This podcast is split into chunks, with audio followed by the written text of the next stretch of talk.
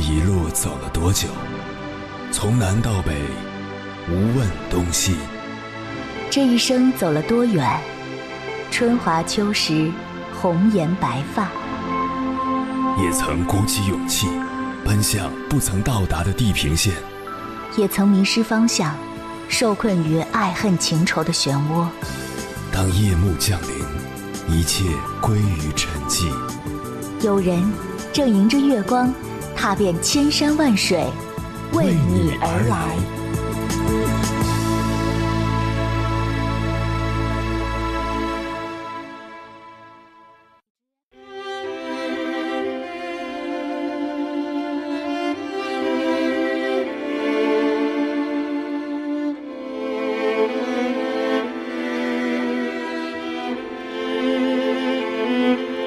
之前，天津一对老夫妻结婚五十年，坚持 AA 制，最终闹离婚的新闻上了微博热搜，引发广泛关注。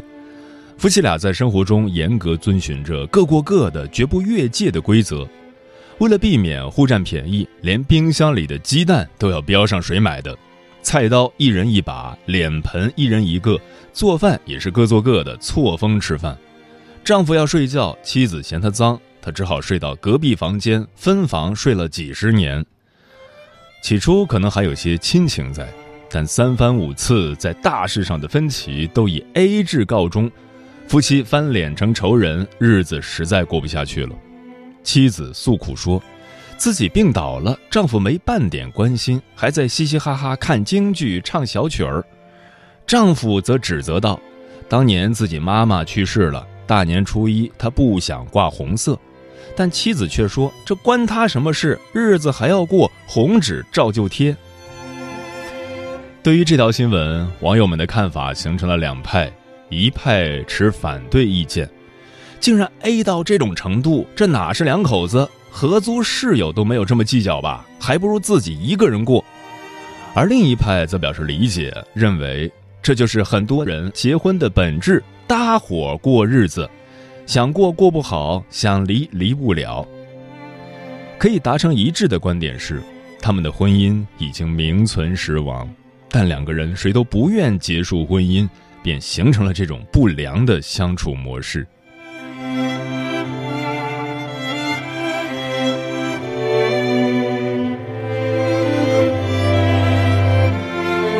凌晨时分，思念跨越千山万水，你的爱和梦想都可以在我这里安放。各位夜行者，深夜不孤单，我是迎波，陪你穿越黑夜，迎接黎明曙光。今晚跟朋友们聊的话题是如何看待 AA 制婚姻。AA 制这个词，L G Break Average，意思是代数平均。最早源自英国人对荷兰人的嘲讽，因为荷兰人喜欢按人头平分账单。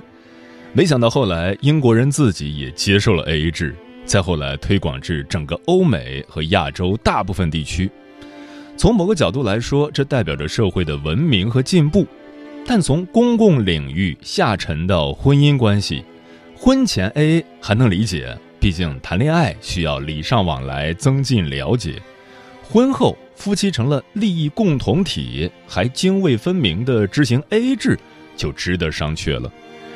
关于这个话题，如果你想和我交流，可以通过微信平台“中国交通广播”和我分享你的心声。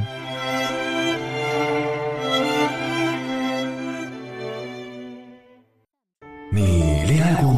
结婚算？俺都有孙子了。呃，一直都单身啊。爱过。你有梦想吗？我希望多拉点生意，给孩子攒点钱。年轻的时候想当个舞蹈家。当然有啊，不过 我只想给自己打工。我一直想开个花店。你走过千山万水吗？跑了二十多年车，哪儿没去过呀？我也是个旅游达人，山山水水都看过。还没走过，不过呢，我想以后是不是能够环游世界？追星算吗？从一个城市跑到另一个城市。那你呢？我。爱过，有梦想，此刻依然在路上，跨越千山万水，奔赴与你在深夜的心灵之约。再普通的人家过日子，都离不开财务管理。家庭共同财务开支有几种常见的模式：一种是两人对开支分工承担，比如一个人负责房贷，一个人负责生活花销，或者一个人负责大项开支，一个人负责七零八碎，这不算 AA 制，只是关于家庭支出的分工。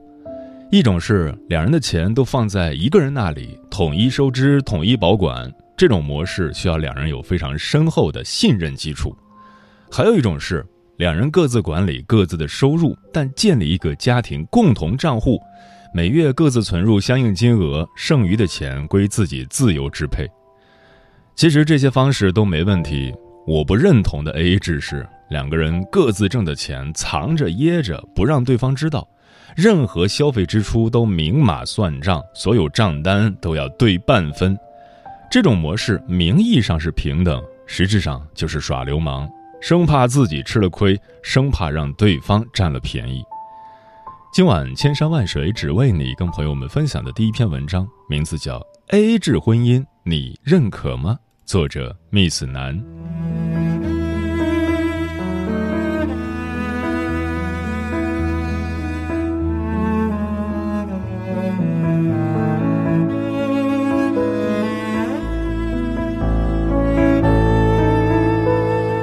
我一个朋友最近要结婚了。一切都安排好了，酒席定了，喜帖发了，但我朋友却还是心事重重的。可以这么说，他并没有很投入、很开心的步入婚姻。问其原因，原来是他和未婚夫早商量好了，打算 A A 制婚姻。怎么个 A A 法？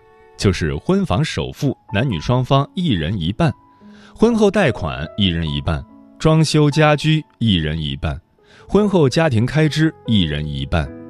各自多余的钱也自管。如果出门旅行买大件商品，这些钱全部一半，统统一半，必须一半。论他们两个人的收入，其实差不多半斤八两，男方略多一点，家庭背景也是差不多的。而女方和男方也属于各方面都比较合，所以一开始这么谈的时候，女方也没有觉得有什么问题，只想两个人在一起开开心心的。说来很好笑，也很极品的一件事情是这样的：当时两个人刚刚认识，出门约会吃的第一顿饭，男方主动付了钱。但到家之后，男方微信他，问他的感受如何，是不是可以继续交往之类的。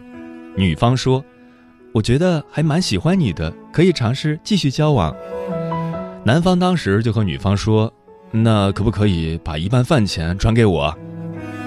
男方的理由是，如果是随随便便谈恋爱，他请客无所谓；但是如果是打算谈婚论嫁的，他希望可以以后维持 A A 制的婚姻，所以想一开始就讲清楚，不希望骗女方。我的这个朋友觉得，哇，你还有点个性，就把一半饭钱转给他了。第一次规矩做好之后的交往，两个人也没有任何经济纠纷，就都是一半一半的，也不存在送礼物什么的。男方的意思就是，你送给我，我还要还你情；我送给你，你也要还我情。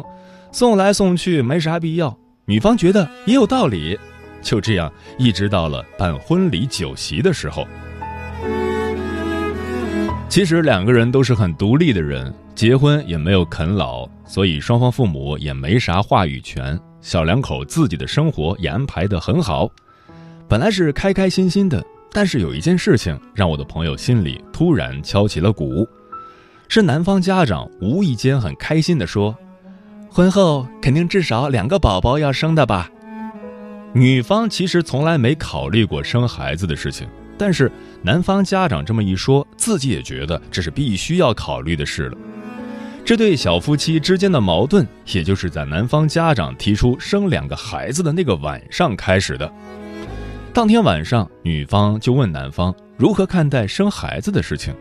男方说：“生两个孩子挺好的，男女也无所谓，两个孩子还可以互相作伴。”女方想到了自己单位里那些因为生育影响事业前途的女性，就很慌张地问：“万一我生孩子被单位辞退了怎么办？”男方说：“那就再找工作呗。”其实女方的内心话是。生孩子期间还 A A 制吗？但是他没好意思问出口，而男方也一点都没有生孩子期间万一女方经济负担不了，自己来承担一下的意思。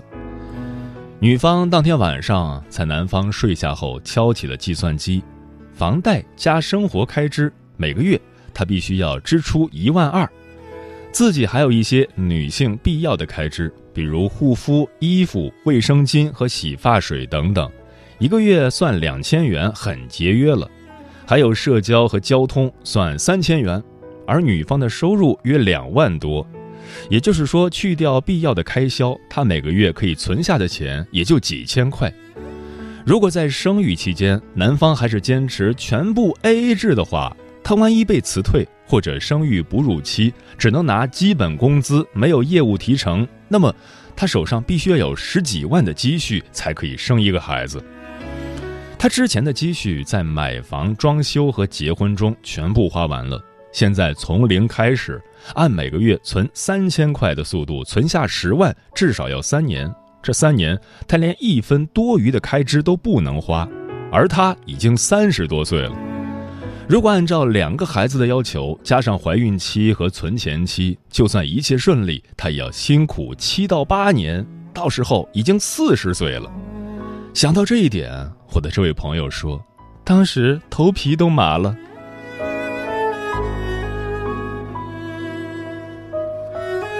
后来还发生了一件事情，让我这位朋友感受到了雪上加霜。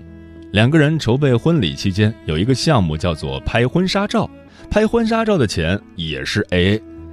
可是，在化妆的时候，化妆师提出要不要加一个安瓶，也就是可以保持妆容持久的那种，一瓶一百六，两瓶三百二。女方说，那就加吧。结果在最后付账单的时候，男方很自然地把三百二算到女方头上。他说：“我又没有涂安瓶，这个是你化妆品的钱，当然是你自己付啊。”道理上他也没错，可女方当时就眼前一黑，差点给他跪下。女方考虑到生孩子的时候有很多费用都是男方不需要承担的，孕妇的衣服男方不用穿，生育的时候打麻药男方不用打，做手术也不是扯男方肚皮。生好孩子挤奶挤奶器，男方不用的，让他挤也没奶水，也是女方要用的。产妇用的束缚带，男方也不需要用。这一切的一切都要他自己付钱，即使他存十万也不够生一个孩子。随着婚期一天天临近，他看着男方喜滋滋的脸，可他实在笑不出来。后来有一天，他鼓足勇气去问男方能不能接受丁克。他说，他自己好好想了想，觉得这个男人他也是喜欢的。如果不生孩子，两个人过过小夫妻生活也没啥不好。他赚钱也不少，也不用靠男人，吃喝玩乐，两个人喜欢的东西都很相似，生活中花其他钱也没啥矛盾。可如果生孩子，这笔账就不能这么算了。当时男方给他的回答是：“随缘吧。”男方说自己也没想好，到时候想生就生吧，不想生丁克也可以。然后他就问了一句：“那生孩子的费用也全部 AA 吗？”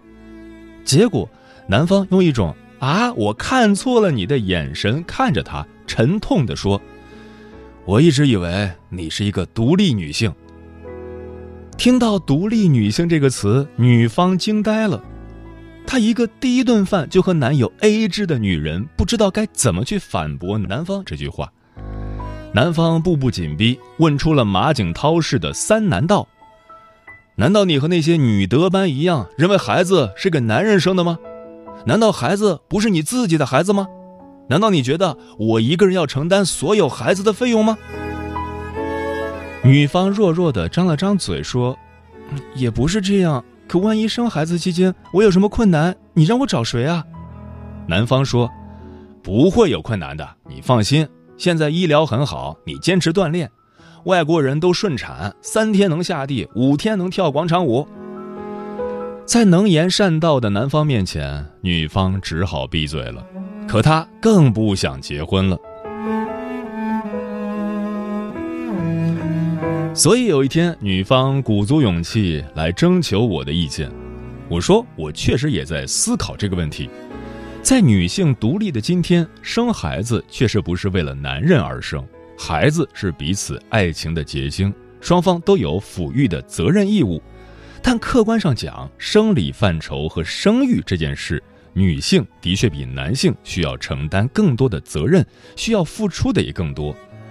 男方在女方整个孕期是不耽误工作的，可女方每个人怀孕的反应都不一样。当然有那种一点反应都没有的，也有孕吐十个月下不了床的。没怀上，谁也不知道怀了会怎样。这个时候，如果没有一个坚强的后盾，一个有力的依靠，哪个女人敢轻易怀孩子呢？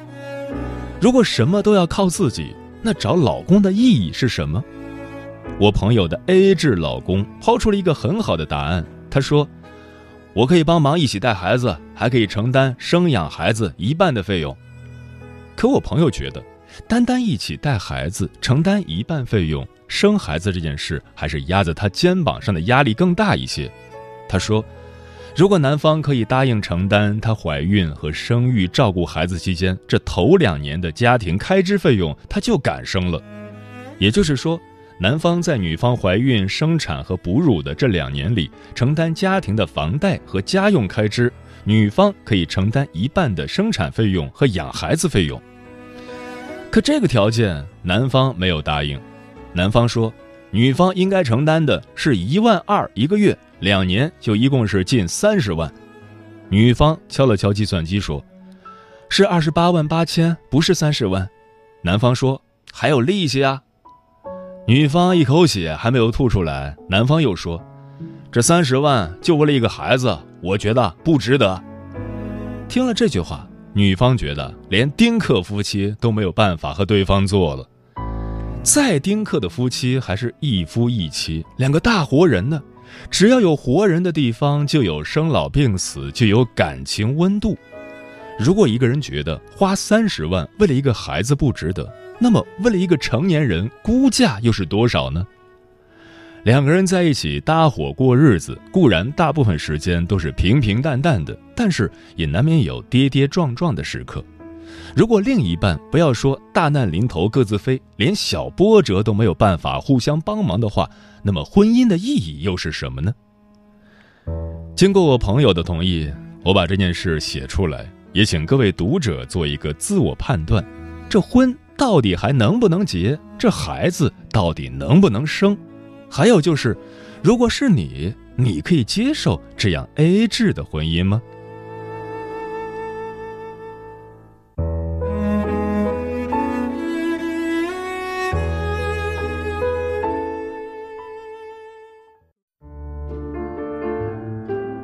有一种思念叫望穿秋水，有一种记忆叫刻骨铭心，有一种遥远叫天涯海角，有一种路程叫万水千山。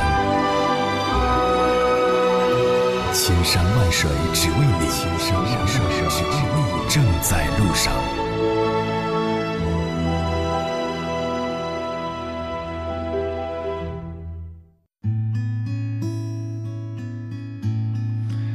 如何看待 AA 制婚姻？Nancy 说：“AA 制婚姻挺好的，家务 AA，管孩子 AA，照顾老人 AA，生孩子的时候疼痛也 AA。最后一个男方做不到是吧？那男方就要想想拿多少钱来填补吧。”红姐说：“婚姻中钱的 AA 容易算清，但对家庭的无形付出，从谁买菜、谁洗碗到看电视看了一半。”谁起来拿零食，谁带小孩去上厕所，这些 A 起来就很难算清了。盛夏光年说，婚姻中算计利益得失，只会让夫妻感情疏远。试想一下，女人为何会嫁给你，愿意离开自己的父母，跟你组建新的家庭，不就是为了找到一个值得托付一生的对象，从此过着夫妻恩爱的生活吗？作为老公，应该承担起让老婆幸福的责任，老婆则应该回馈给老公更多的爱，这样才能在相互的体谅和包容中，将婚姻中的幸运把握住。志在远方说：“我一个同事的父母就是 AA 制婚姻，当然不是特别死板的 AA，基本上是开一个账户，每年年底双方各拿出一笔钱存在里面，用来做孩子的开支。”或者是用来买大件、旅游之类的，其余的就是自己花自己的。他们用这样的模式也和睦相处了二十多年。不过，不是所有家庭都适合 AA。反正我周围这样的家庭很少。要实行 AA 制又不伤和气，除非夫妻双方有较高且稳定的收入，无不良嗜好，而且夫妻双方要有足够的安全感，不然 AA 制真的很难进行下去。风染红霞说。很多人都说，结婚后要让自己有经济独立的能力，这个是建立在双方婚姻的基础上，而不是在婚姻中各种支出的事情上。在感情中，如果对方经济条件没那么高，可能就更需要相互配合。毕竟感情是两个人的事，在婚姻里双方都要付出，不要去纠结严格的 AA，这样的模式没必要去建立婚姻关系。亲密关系要的是人情味儿和温暖，太过严格的 AA 制会让人觉得还不如一个人过。像风一样自由说，我不太赞成 AA 制婚姻。夫妻本是一家子，AA 制婚姻有点过于形式化了，而且影响夫妻双方之间的感情。枫叶轻飘说，其实 AA 制这个事情上没有唯一的标准答案，毕竟每个人的相处模式是不一样的。但无论是什么模式，我觉得两个人相处最重要的前提是相互尊重。如果不考虑对方的感受，一味的追求金钱上的平衡，那两个人很容易出现裂痕，时间久了就会出现隔阂，最后肯定就散了。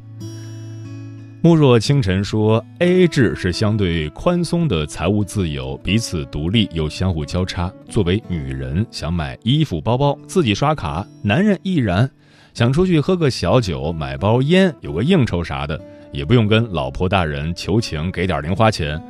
但既然是家庭，总有很多共同的大件开支，比如说买房、买车、子女的教育、养老等问题，这些都需要共同的开支，需要大家共同商量着来承担。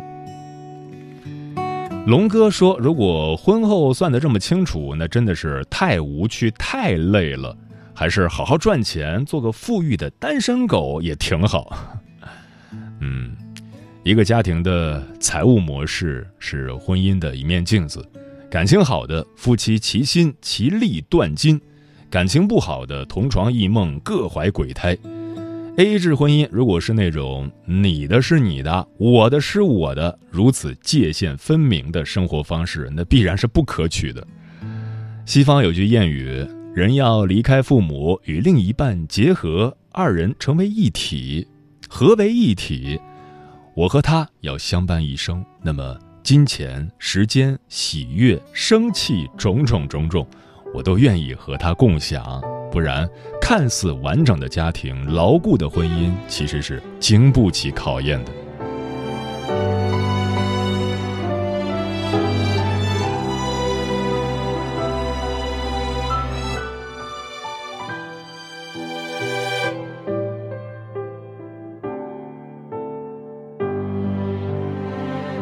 相隔万年重聚大桥已一一粉碎，我的呼吸里还是有谁？经过万年沉睡，恐怕睡床已只得飞碎。